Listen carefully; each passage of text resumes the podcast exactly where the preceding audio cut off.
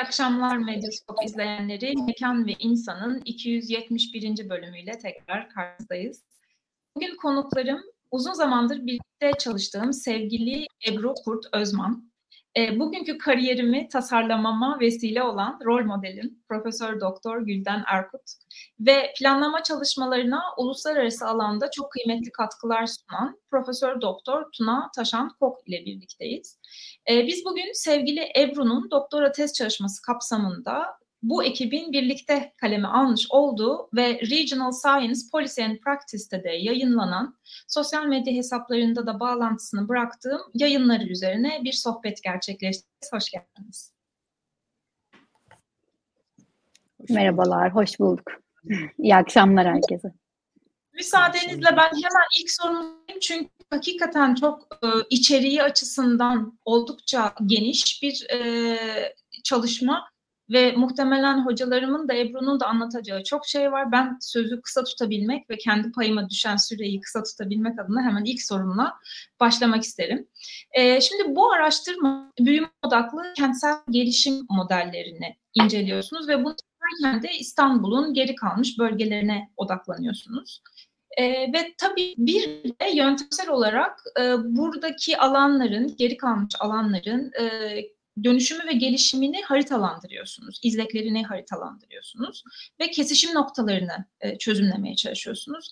Ben biraz bu çerçeveden bahsetmek isterim. Sizler için de uygunsa hem izleyicilerimiz hem dinleyicilerimiz için, için çalışmanın kapsamı kadar çerçevesini anlayabilmek de kıymetlidir diye düşünüyorum.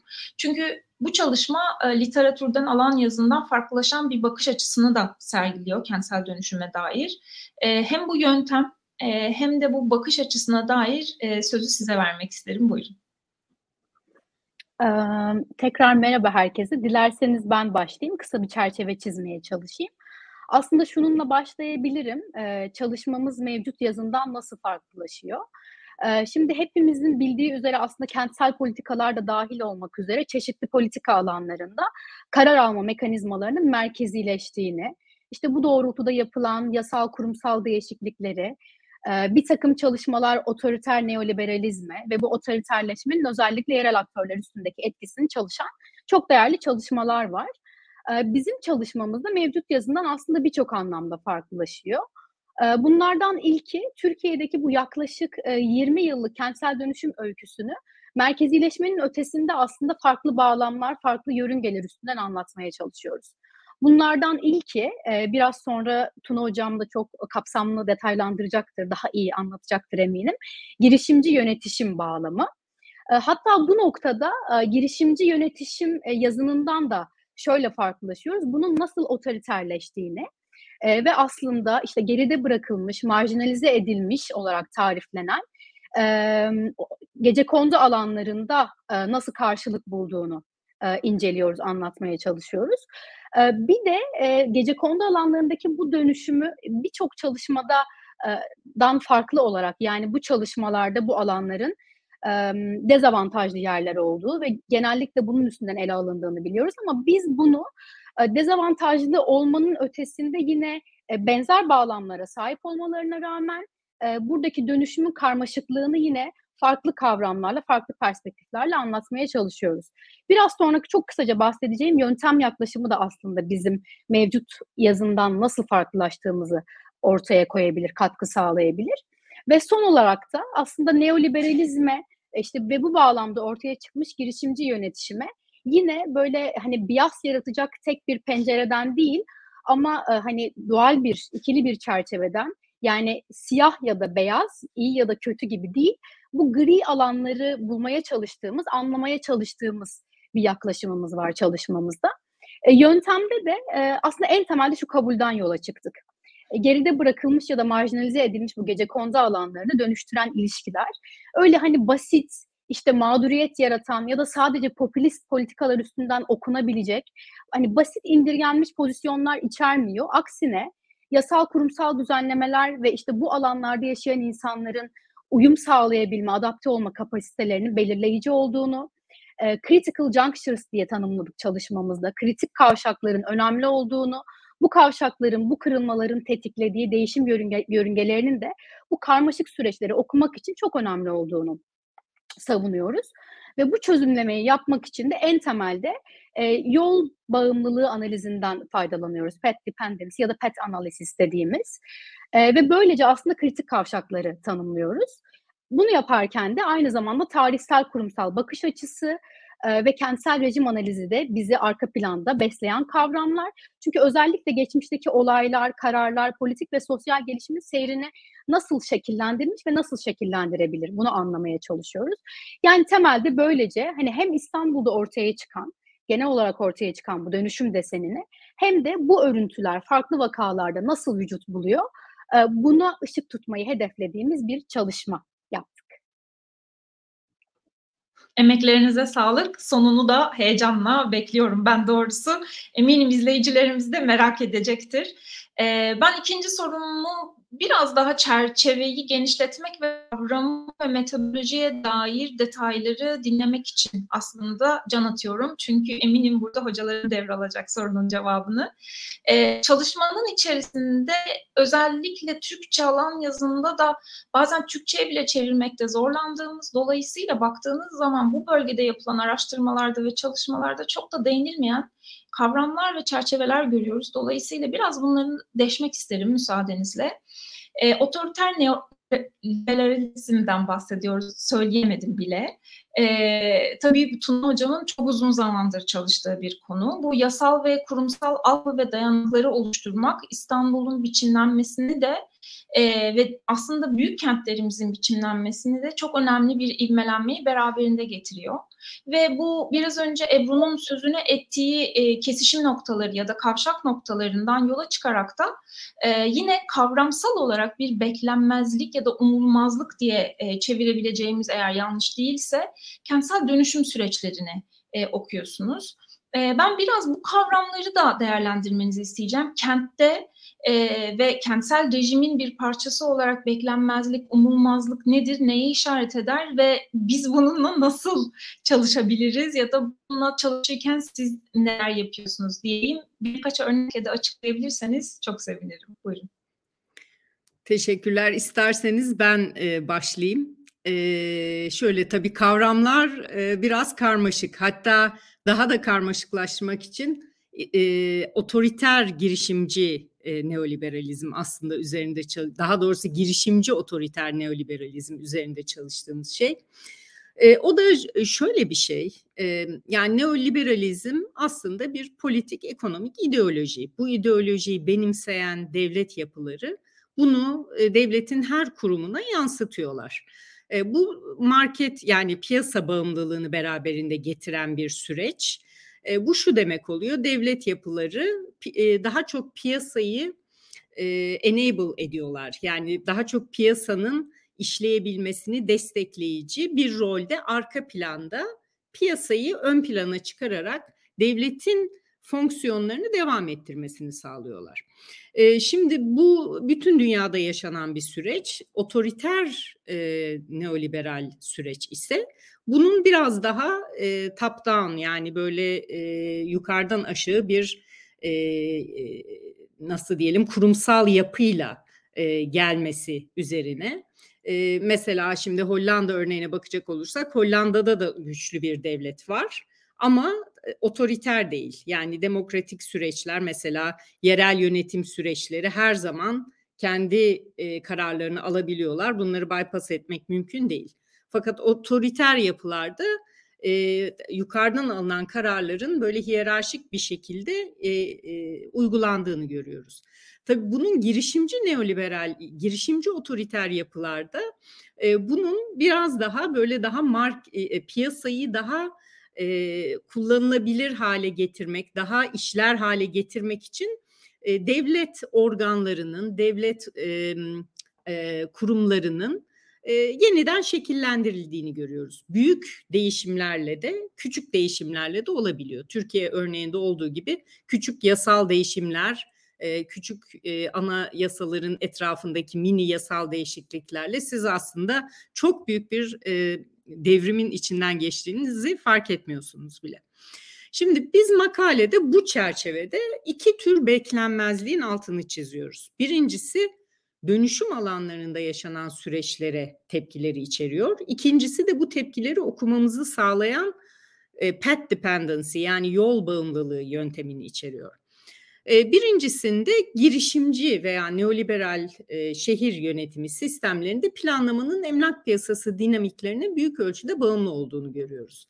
Bu çerçevede bizim beklenmezlikleri gözlemlediğimiz örneğin gece kondu yerleşim alanlarını dezavantajlı bölgeler okumak olarak okumak da mümkün. Potansiyel fırsat alanları olarak okumak da mümkün. Bu alanlardaki dönüşüm projelerini buradaki yerleşik toplulukların yaşam kalitesini iyileştirme potansiyeli üzerinden de tanımlamak mümkün. Tamamen rant ve spekülasyona bağlı yeniden geliştirme projeleri olarak da tanımlamak mümkün. Piyasa bağımlılığı bu bölgelerin daha çok rant amaçlı yeniden geliştirilmesine yol açıyor. Bu nedenle de bu bölgeler önemli dönüşüm potansiyel alanları olarak görünüyor. Genelde neoliberalleşmede olan şey bu. Şimdi planlama ve coğrafya yazımında genelde bu alanlarda e, yaşayan insanların maruz kaldığı adaletsiz yeniden dönüşüm e, süreçleri üzerine odaklanıyoruz. İşte biraz önce Ebru'nun bahsettiği bu e, gri alanlar bizim için o yüzden önemli.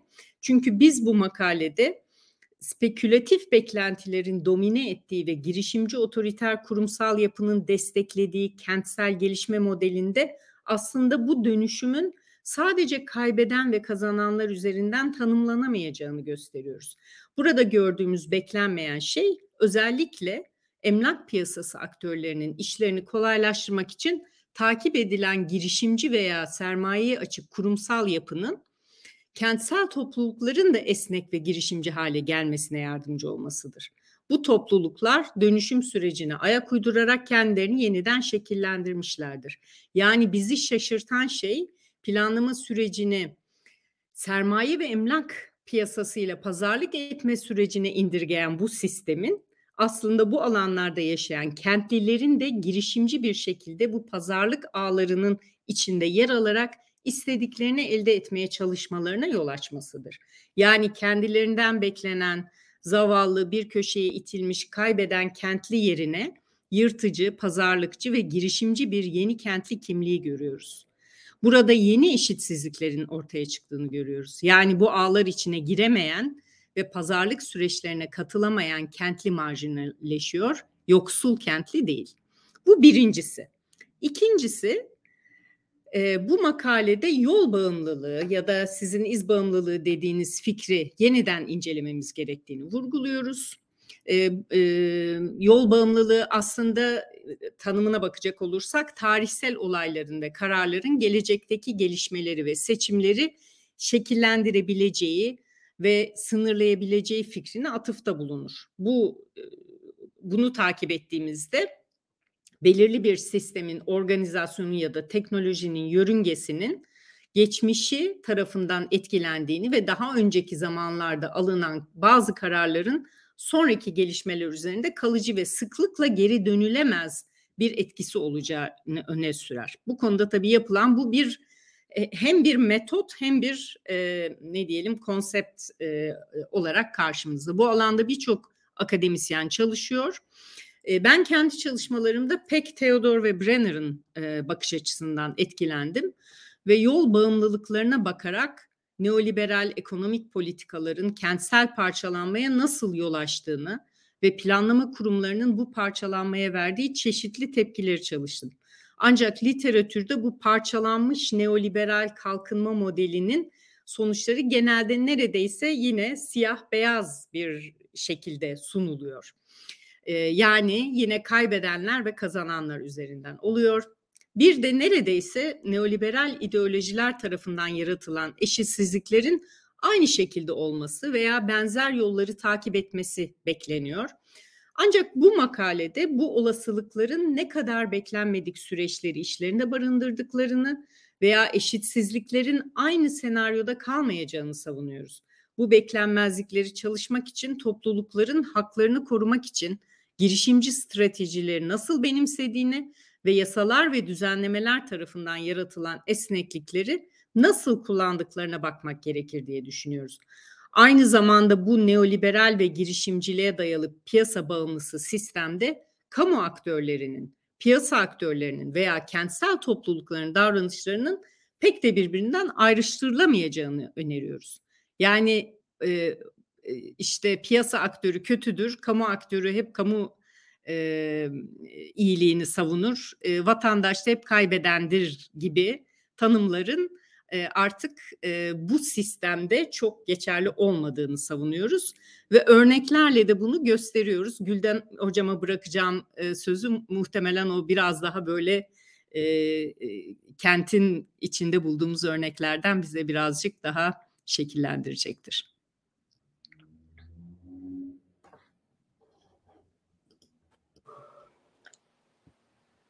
Evet Melis, e, teşekkürler davetiniz için öncelikle. Sesim geliyor değil mi? Bir kriz yaşadık başlangıçta. Şu anda telefondan galiba hallettik. E, hepinize çok teşekkürler. Hem e, emek veren arkadaşlara hem de e, Melis'e güzel sözleri için başlangıçtaki. Şimdi benim e, katkım yani Ebru'nun daha doğrusu ve Tuna'nın e, daha çok ağırlıkla bir arada olup emek verdikleri. Biz başlamıştık test çalışmasının örneklerine. Ebru Hollanda'ya gittikten sonra Tuna Hoca'yla e, daha e, odaklı bir şekilde e, konuyu geliştirdi. Şimdi benim burada bir kentsel rejim analizi ile ilgili daha önce hem bir e, uluslararası kitapta e, Almanya e, Plancılar e, Birliği gibi hem de bir e, doktora tezinde, seçilin doktora tezinde kullandığımız rejim analizi e, ne birazcık açıklayacağım. Kentsel rejimler nedir dediğimizde kamu sektörü bir takım idari kararlar alırken ve uygularken özel sektörle birlikte e, faaliyet gösteriyor ve bu şekilde bir takım informal düzenlemeler ortaya çıkıyor. Bu Amerika'da önce çıkmış. E, ardından değişik ülkelerde de e, 80'lerden sonra özellikle e, kullanılan bir kavram. E, değişen ajandaları var rejimlerin ve e, yerel büyüme koalisyonları içinde de e, önemli bir rol oynuyorlar. Burada özel sektör, kamu ile birlikte özel sektör özellikle kontrol ettiği kaynaklar itibariyle e, büyüme koalisyonlarında anahtar e, katılımcı rolünde. E, dört bileşeni var kentsel rejim analizi yapmaya kalktığımızda. Gündemler var. E, bu gündemler e, nasıl oluşturuluyor, nasıl değiştiriliyor? Örneğin e, deprem riski burada önemli bir gündem. Bu gündemle ortaya çıkan TOKİ bütün bu kentsel dönüşümde en yetkili aktör haline geliyor. Çevre ve Şehircilik Bakanlığı gene eski önceki adıyla e, gene etkili bir aktör e, bu konuda. E, ikinci olarak e, koalisyonlar oluşturuyor aktörler kendi aralarında. Burada e, kentsel dönüşüm hikayesi ilk başladığında baş, o zamanki başbakan ve İstanbul Büyükşehir Belediye Başkanı medya sahipleriyle birlikte ki bu medya sahipleri belli inşaat şirketlerini, enerji ulaşım şirketlerini kontrol edebiliyorlar. Bunlarla birlikte koalisyonlar oluşuyor, kaynaklar mobilize ediyor, ediliyor. Mobilize edilen kaynaklar hem bu özel sektörün maddi kaynakları hem de belli yasal düzenlemeler. Hepimizin bildiği gibi gene Ebru da detaylı bir şekilde bütün bu mevzuattaki gelişmeleri, bunların parçalanmışlığını zaten çalışıyor ve makaleye de yansıttı. Evet Son olarak da işbirliği şemaları var e, kentsel rejimleri anlatan. Burada e, kentsel dönüşümün e, daha yasası çıkmadan önce, e, yasa taslağı çıkmadan önce belli toplantılar yapıldı. Uluslararası bir takım toplantılar e, bu işin nasıl olması gerektiği e, konusunda bir e, yol haritası oluşturulmaya e, çalışıldı. Ama sonuçta kentsel dönüşüm hem kentsel arsa hem de emlak piyasaları üzerinde bir canlandırmayı amaçlıyor. Şimdi gece kondu perspektifinden, gece kondu alanları perspektifinden baktığımızda konuya Ebru bana kendi örnekleri dışında bir örnekten bahsetmemi istedi burada. E, onun için ben de e, Gül Suyu, Gülen Su e, ve Esenler bölgesinde 2000'lerde yaptığımız bir araştırmanın sonuçlarını bugünlerde zaten bir güncelleyip yayına hazırlıyorum. Ne oldu, ne bitti diye. Onun e, onun üzerinden birkaç bir şey söyleyip e, Ebru'ya vereceğim sözü. Ben de heyecanla bekliyorum aslında onun sunumunu. Şimdi bizim yaptığımız çalışmada bir TÜBİTAK projesiydi. Çok Yıldız Teknik'ten de İcrel Hoca, işte Nuran Hoca, İsmet Hoca merhum,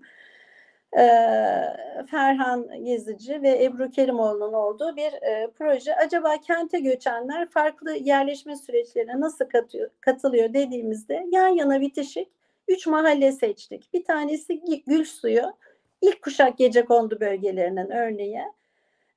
Burada bir gece kondu önleme arayışlarının olduğu dönem 775 sayılı yasanın işte islah, tasfiye ve önleme e, politikalarından önlemeye e, ortaya öne çıkaran bir proje. E, 69'da önleme bölgesi ilan ediliyor. Arkasından bir islah planı yapılıyor. Fakat gece kondulaşma devam ediyor. Biz gittiğimizde örneğin islah planının üzerinde e, donatılara ayrılan alanların da tümüyle e, gece kondulaştığını daha o yıllardan görmüştük. E, arkasından e, ikinci örnek Esenkent. Esenkent'te devletin konut sunumu için, çabası için bir örnek. E, bu da e, Esenkent Gecekondu Önleme Bölgesi ilan ediliyor. E, sonra İmar o zamanki adıyla İmar ve İskan Bakanlığı'nın bir nüve konut uygulaması var. Bu e, nüve konutlar e, tek ıslak hacmi olan ve e, bir birim olan bir şeyi veriyorlar, e, konutu veriyorlar. Daha sonra durumları iyileştikçe e, geliştirmeye çalışıyorlar. Batıkent sırası, e, çalışmaları sırasında biz Ankara'da da bu nüve konut örneklerini görmüştük uygulamalarını. Türkiye'de toplam 230 yerde yapılıyor fakat e, başarılı olamıyor. Kooperatifleşmeyle gelişiyor e, bu e, Esenkent aynı şekilde. Üçüncü olarak da Gülensu e, topografik bir şeyde e, arazinin az tepe noktasında en manzaralı kesimde tipik gece kondu olarak e, oluşmuş olan e, bir bölge dönüşüm sürecine en az girmiş bölge.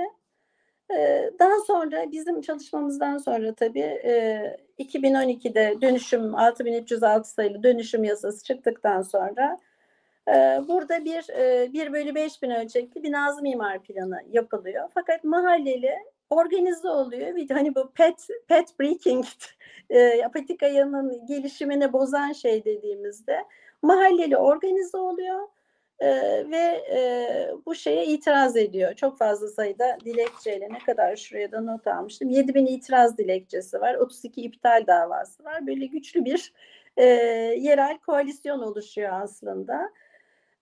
Burada bir mahalle halkı uzmanlarla ve akademisyenlerle, öğrencilerle birlikte bir katılımcı planlama Mimar Sinan Üniversitesi'nden hocalarla birlikte onların da katılımıyla birlikte bir katılımcı planlama deneyimi ortaya koyuyorlar. Diğer şeylerden farklı olarak diğer hani e, gece kondu alanlarındaki izlekten ya da işte patikadan yoldan e, farklı olarak burada birazcık daha bir alternatif bir plan yapılıyor, katılımlı plan sunuluyor e, ve arkasından da yeni plan yapılıyor. Şu andaki süreçte de e, 2016'da bu yeni plan onaylanıyor. 2018'de 1 bölü 1000 planları yapılıyor ve e, süreç bakalım e, ne şekilde evrilecek.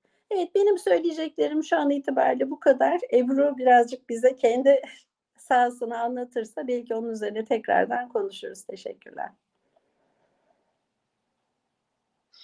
Gülden Hocam çok teşekkür ediyorum. Benim soracağım soruyu zaten işaret etmiş oldum. Dedik. Ben de tam da çalışmadaki Derbent ve Fikirtepe'yi soracaktım Ebru'ya. Siz sormuş oldunuz. Şimdi Ebru programda aynı zamanda doktora hocalarıyla birlikte olunca ayrı bir heyecanı daha vardır eminim ki siz de ilk duyacaksınız bazı şeyleri. E, heyecanlanmadın lütfen. Diyeyim tabii şaka bir yana. E, bu çalışmada e, İstanbul'da odaklandığınız e, yerler Derbent ve Fikirtepe ve benim anlayabildiğim kadarıyla makalenin akışından da ve sizin çizdiğiniz çerçeveden de aslında bu vakaları önemli kılan ve onları e, bu çalışmada önceliklemenize sebep olan e, bazı kesişimler yani biraz önce sözünü ettiğiniz o e, kavşaklar ve aynı zamanda yasal ve uygulamaya yönelik de kırılımlar. E, dolayısıyla aslında ben biraz bunu da merak ediyorum. Ama zaten Ebru sahada çalışmaya da başlamış ve aktör görüşmeleri de yapmaya başlamış. Ben biraz bu sahadan bize haber verirsen çok seviniriz. Tabii ki seve seve. Ya ben de umarım hocalarım kadar iyi aktarabilirim hani saha gözlemlerimi ve sahip e, e, yani sahip olabildiğim bilgileri.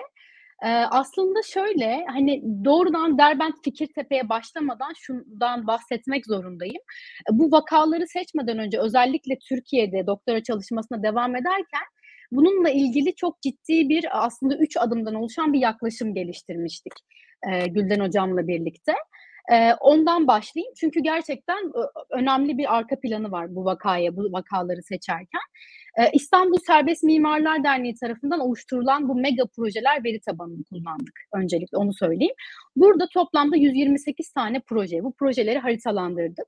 Görsellerle ilgilenen katılımcılar makaleye bakabilirler. Bu projelerin kamuya açıklanma tarihlerinin 2004-2013 arasında değiştiğini biliyoruz.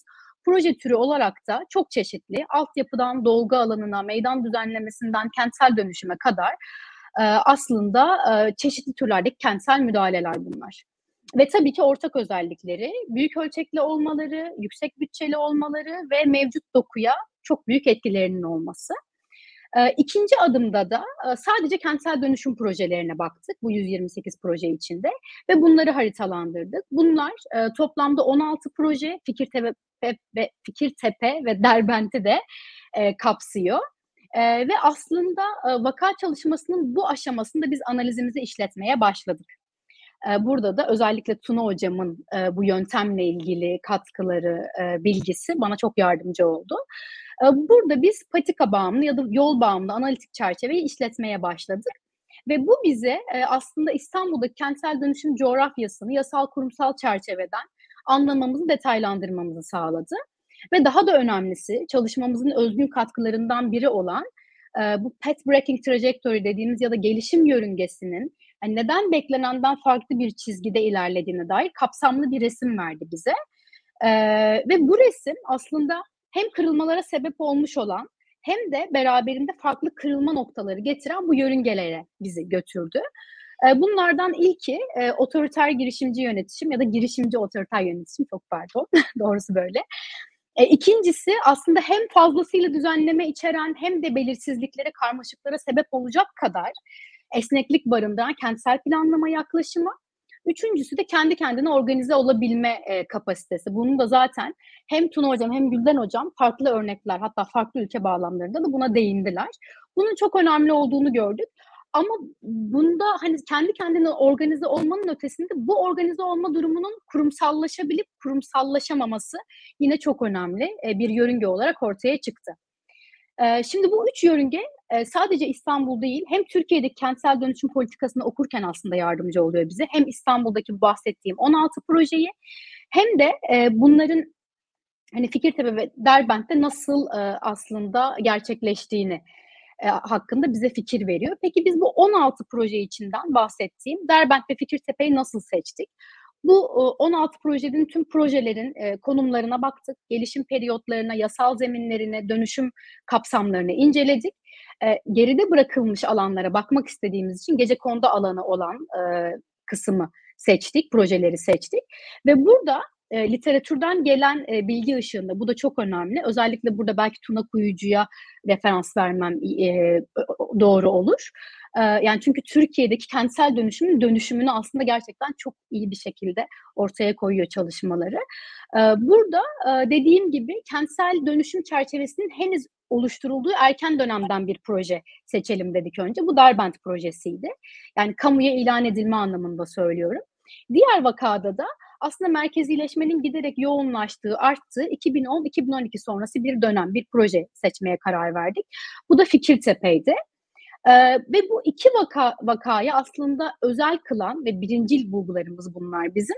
Bu alanlardaki kentsel toplulukların e, işte organize olabilme, kendi kendine organize olabilme, adapte olabilme kapasitesi e, ve bu doğrultuda aslında planlama uygulamalarındaki esnekliklere karşı ürettikleri, üretebildikleri ya da üretemedikleri yanıtlar. Ve tam da bu sebeplerden aslında aynı ülkede, aynı şehirde hatta benzer düzenleme bağlamında gerçekleşmelerine rağmen çok farklı şekillerde gerçekleşti buradaki dönüşüm hikayesi iki projede de. E, ve bunu e, biraz önce Tuna hocamın da değindiği e, aslında artık hani devletin girişimciliği, düzenlemelerin girişimciliğinin ötesinde vatandaşların girişimci rolleri, girişimci davranışları üzerinden. Şimdi devam eden çalışmalarımızda bunu detaylandırıyoruz aslında.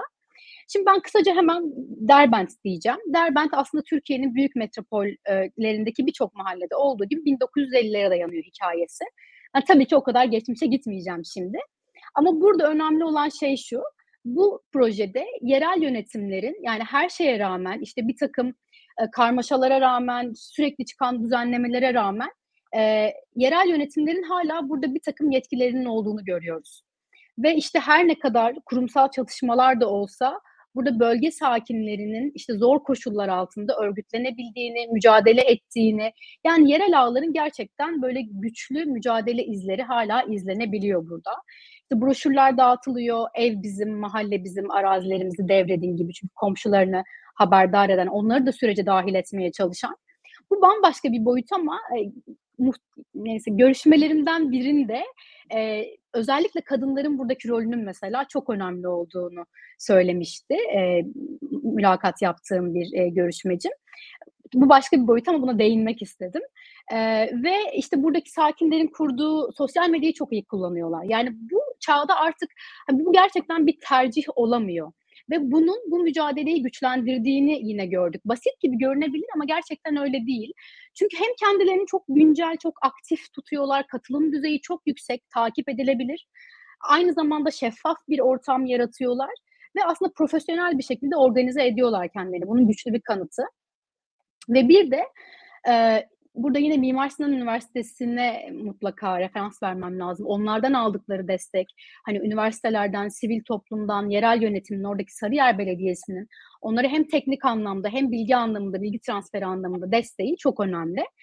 Yani özetle hani düzenlemelerdeki bu esnekliklerin yarattığı çelişkilere rağmen, otoriterleşen girişimci yönetişime rağmen buradaki topluluk kendi kendine organize edebiliyor ve bunu bahsettiğim desteklerle, bilgi transferleriyle, işbirlikleriyle kurumsallaşan bir noktaya taşıyabilmiş Derbent örneği. E, Fikirtepe'de ise çok daha kompleks aslında birçok farklı aktör grubunun bulunduğu çok karmaşık, çok uzun süredir devam eden bir proje. Bilenler biliyordur, eminim birçok kişi biliyordur izleyen. Burada aslında herkesin aklında canlandığına eminim. Bu böyle şantiye ile çevrili, inşaatla çevrili bir tane ev hani fotoğrafı vardı. Bu çok çarpıcı gerçekten, çok simge bir fotoğraf ve e, aslında oradaki direnişin 3 yıl boyunca yalnız başına devam eden bir direnişin fotoğrafı.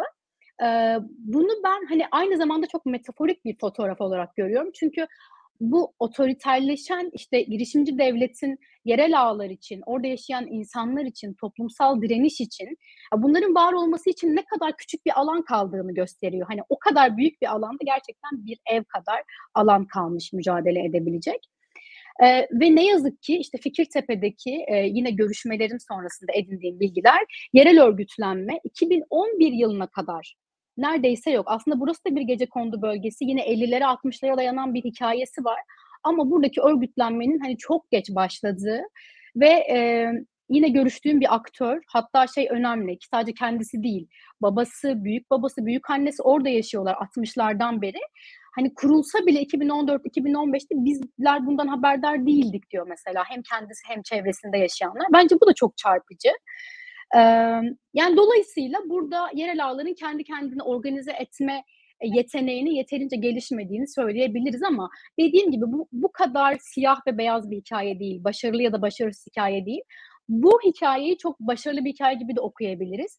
Çünkü burada e, vatandaşın girişimci olma durumunun çok farklı bir perspektifi var. Burada gerçekten girişimci olup e, bunu tamamen ekonomik anlamda çok fazla kazanç sağlamış vatandaşlar da var. Şu anda son durumda çok mağdur olanlar da olsa gibi yani.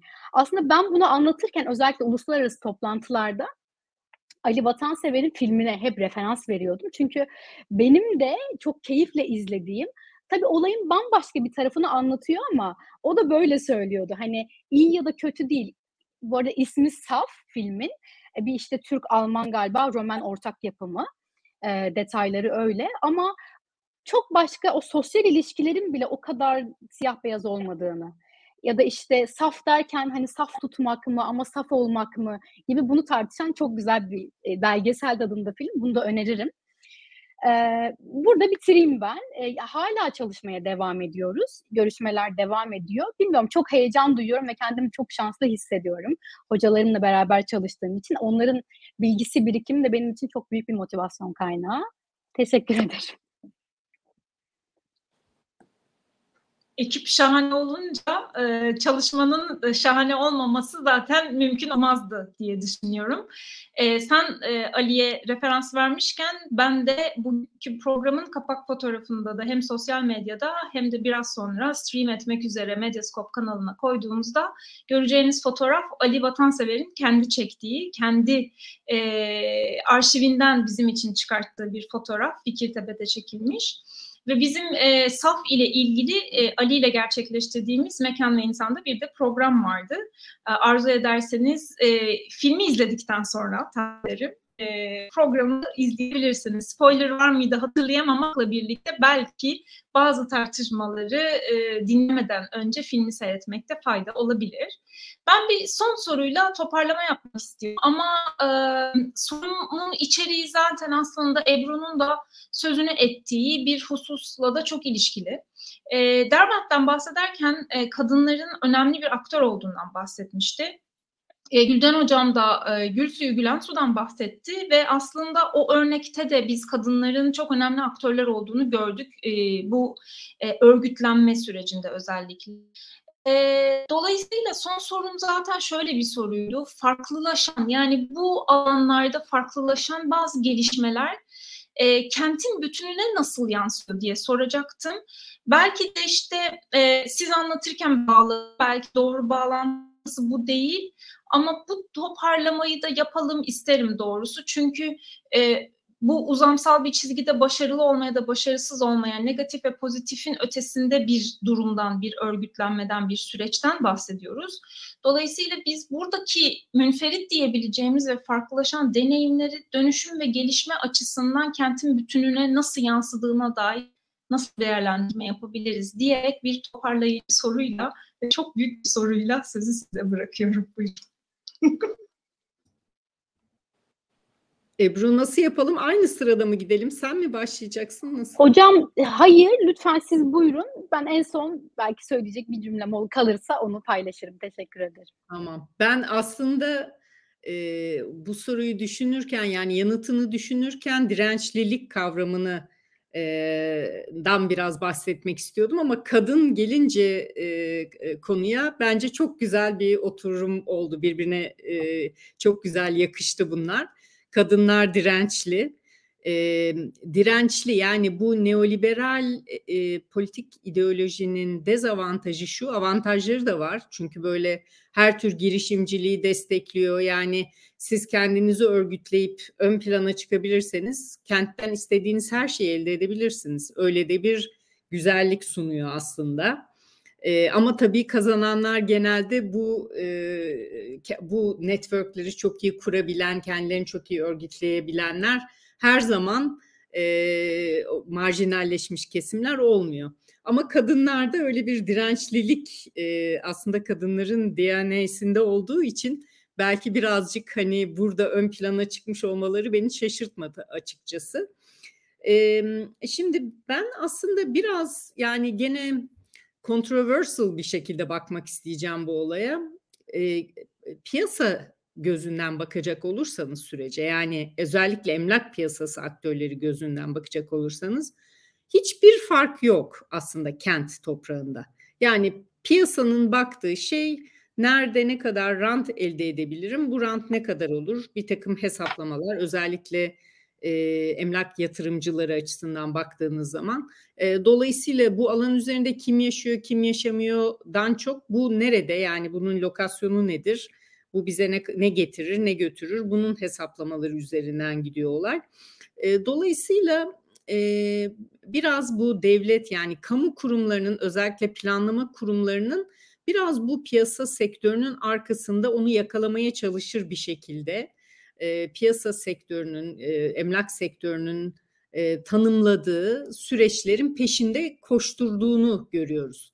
E, bunun bu e, çerçevede bence e, çok fazla e, yani kentin e, farklı alanları diye bir şey ben çok fazla göremiyorum. Çünkü bizim gözümüzde marjinal olarak görünen ya da gidilmez olarak görünen işte o makalede left behind areas dediğimiz yani böyle geride bırakılmış, marjinalleşmiş, belki gitmeye korktuğunuz alanlar aslında emlak piyasasının çok büyük keyifle e, spekülasyon yapmak üzere girmek e, istedikleri alanlar oluyor.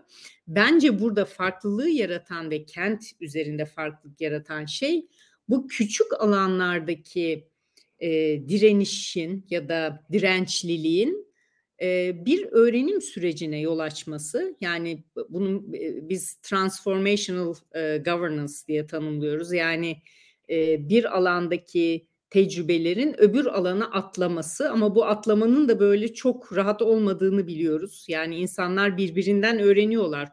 Ama bu e, çok kolay bir süreç değil. Çünkü bunu tetikleyen ya da bunu e, ütilize edecek bir kurumsal yapı yok. Yani planlama süreci işte o e, hocamın anlattığı e, örnekte olduğu gibi belki bir örnekte çok güzel bir grubun peşine gidiyor, onu destekliyor ve çok güzel sonuçlar alınıyor ama hemen yan tarafındaki alanda böyle bir şey yaşanmıyor. Bu bağımlılıkları arttırmak yani bu değişik alanlardaki süreçlerden neler öğreniyoruz? Bu dirençlilik süreçlerinden neler öğreniyoruz? Bunları aktarmak. Bunun içinde bence yazında yeni ilginç çalışmalar var. Özellikle mesela teknolojinin rolü burada e, insanların birbiriyle buluşamadığı ortamlarda işte teknolojik platformlar kurarak bu platformlar aracılığıyla tecrübelerini paylaştıkları e, ve hatta bunun e, planlama kurumlarını bile etkileyecek bir düzeyde olduğu plancıların yani kurumlaşmış plancıların da bu süreçlerden faydalandığını görüyoruz. Ben böyle bırakayım yani biraz dirençlilik üzerinden e, ben e, son e, değerlendirmemi bu şekilde bırakayım. Teşekkür ederim. Ben e, bir şeyler söyleyebilirim. Şimdi herkes birbirinden öğreniyor aslında. Her aktör birbirinden öğreniyor. Kamuda sürekli yani planlama şey mevzuatla ve düzenlemelerle yeni adımlar atıyor müteahhit e, repertuarını geliştiriyor. Bu işle nasıl baş edeceği konusunda kendi stratejilerini geliştiriyor. Halk da geliştiriyor. Acaba herkesin ve kentin kendisinin yararına olan ortak hangi asgari müşterek olabilir diye ben son günlerde sürekli bu toplum ve ekoloji bakış açısıyla nasıl bir e, yeni bir sözleşme yapılır? E, özellikle şu son 2020'den sonra hep konuşup düşündüğümüz bir Covid süreci yaşadık. İşte habitat e, süreçleri vardı, sürdürülebilirlik tartışıyor falan. E, Covid geldi, hepimizin her şeye bakışı değişti, tam olarak değişti. E, arkadan e, 6 Şubat depremi gerçekten toplumun her kesiminde, hepimizde bu işin nasıl baş edilemez bir şey olduğunu, e, bu deprem riski şeyi konuşuluyor hani İstanbul içinde gündemde ama bunu bunu bu kadar geniş bir alanda ve bu kadar toplum üzerindeki etkileriyle e, gördüğümüz zaman e, herkese etkiledi. Bu herkes e, sadece gece kondu alanlarında yaşayanlar değil, düzenli konut alanlarında da yaşayan herkes bir e, yapı güvenleme, alan güvenleme, planım ne olacak? Çocuğum okuldayken, işte eşim iş yerindeyken aile parçaları, birimleri nasıl bir yere gelecek? E, seller oluyor filan. Yani bütün bu dayanıklılık ben de e, onu şeye değinecektim. E, acaba bu taşıma kapasitesi nedir bütün bu konuda? Sosyal taşıma kapasitesi nedir? Eski doğal taşıma kapasitesi nedir? Orayı ne kadar taşıyor? E, yapılaşmış çevre bütün bu herkes maksimize etmek istiyor, payını arttırmak istiyor dönüşüm sürecinde her taraf. Ama bir de bu alanı taşıyabileceği bir, bir optimum var. Hesap kitap işi bu. Yani yoğunluklar, işte kat yükseklikleri, bütün bunları düşündüğünüzde acaba bu optimumlar için, bu olması gerekenler için bir, bir herkesin böyle bir yeniden e, şey yapabileceği, e, bu dayanışma ekonomileri gibi e, işte platform ekonomileri dediniz o da aynı şekilde ama bu geri dönüşümler filan bütün bunlar nasıl devreye girip nasıl bir e, doğayla ve toplumla yeni bir sözleşme acaba nasıl yapılır diye benim son geldiğim noktada her şeyi düşündüğümde bu, bununla ilgili bir şeyler de yazdım İTÜ Vakfı'nın şeyine Özlem Hoca söylemişti dergisine ama e, düşünmeye devam ediyorum. Gerçekten bu bu buluşma e, konusunda bu, bu, bu tez tabii ve bu çalışma bir model buna bir örnek oluşturur oluşturmaz ama yani bunu ben önemli bir gündem olarak görüyorum. Ben de son bir iki cümle hani söyleyeyim. Şimdi ben tabii doktora çalışmam olduğu için bu çok konudan uzaklaşamayacağım. Hocalarımın söyledikleri farklı kavramların hepsine katılmakla birlikte. Şeyi çok önemli buluyorum. Şimdi burada özellikle girişimcilik, işte girişimci yönetişimde öne çıktığı için daha doğrusu doğrusu hani state entrepreneurialism denilen işte devlet girişimciliği. Ya bunun aslında hani ne olduğunu, nasıl olduğunu, nasıl çalıştığını, nasıl işlediğini ve hangi faktörlerin işte devlet girişimciliğinin nasıl çalışmasına katkı sağladığını anlamanın çok önemli olduğunu düşünüyorum. E, bir de e, işte kendi kendine organize olma meselesi, bunun kurumsallaşması meselesi. Bunun da acaba hani planlama sürecinin kendisini de sanki bu revize ediyor ve aslında işte hani burada bir inovasyon yaratıyor. Bu inovasyon hani illaki iyi ya da kötü diye anlaşılmak zorunda değil yine ama süreci yeniliyor gibi görünüyor aslında tüm bu beklenmedikler, beklen, beklenmezlikler ve umulmazlıklar süreçleri de dönüştürüyor, aktör davranışlarını da dönüştürüyor. O yüzden özellikle bu kavram çalışmalarının e, önemli olduğunu düşünüyorum. Bizler de bunun üzerine çalışmaya devam ediyoruz zaten. E, böyle söyleyeyim. Bu da benim son cümlem olsun. Teşekkür ederim. Ben de sizlere çok teşekkür ederim değerli katkılarınız için. Programı kapatmadan evvel e, Gülden Hocam'ın sözünü ettiği dergiyi tekrar hatırlatmak isterim. İTÜ Vakfı'nın e, dergisi 90. sayısı iklim ve sürdürülebilirlik dosyası altında e, eğer arzu ederseniz hocamın referans verdiği soruların birazcık daha tartışması ya da derinleştirilmesi adına e, yazıları okuyabilirsiniz. E, sevgili Tun Hocam, sevgili Gülden Hocam, sevgili Ebru, sizi ağırladığıma çok memnun oldum. Çalışma bittikten sonra belki çok daha farklı bir e, sorular çerçevesinde tekrar bir araya gelme fırsatımız olur ve ben bundan çok memnuniyet duyarım diyerek e, bu akşamki programı müsaadenizle kapatmak isterim. Çok teşekkürler. Çok teşekkür ederiz Melis. Moderasyonun için teşekkürler. Ben de sizlere çok teşekkür ederim.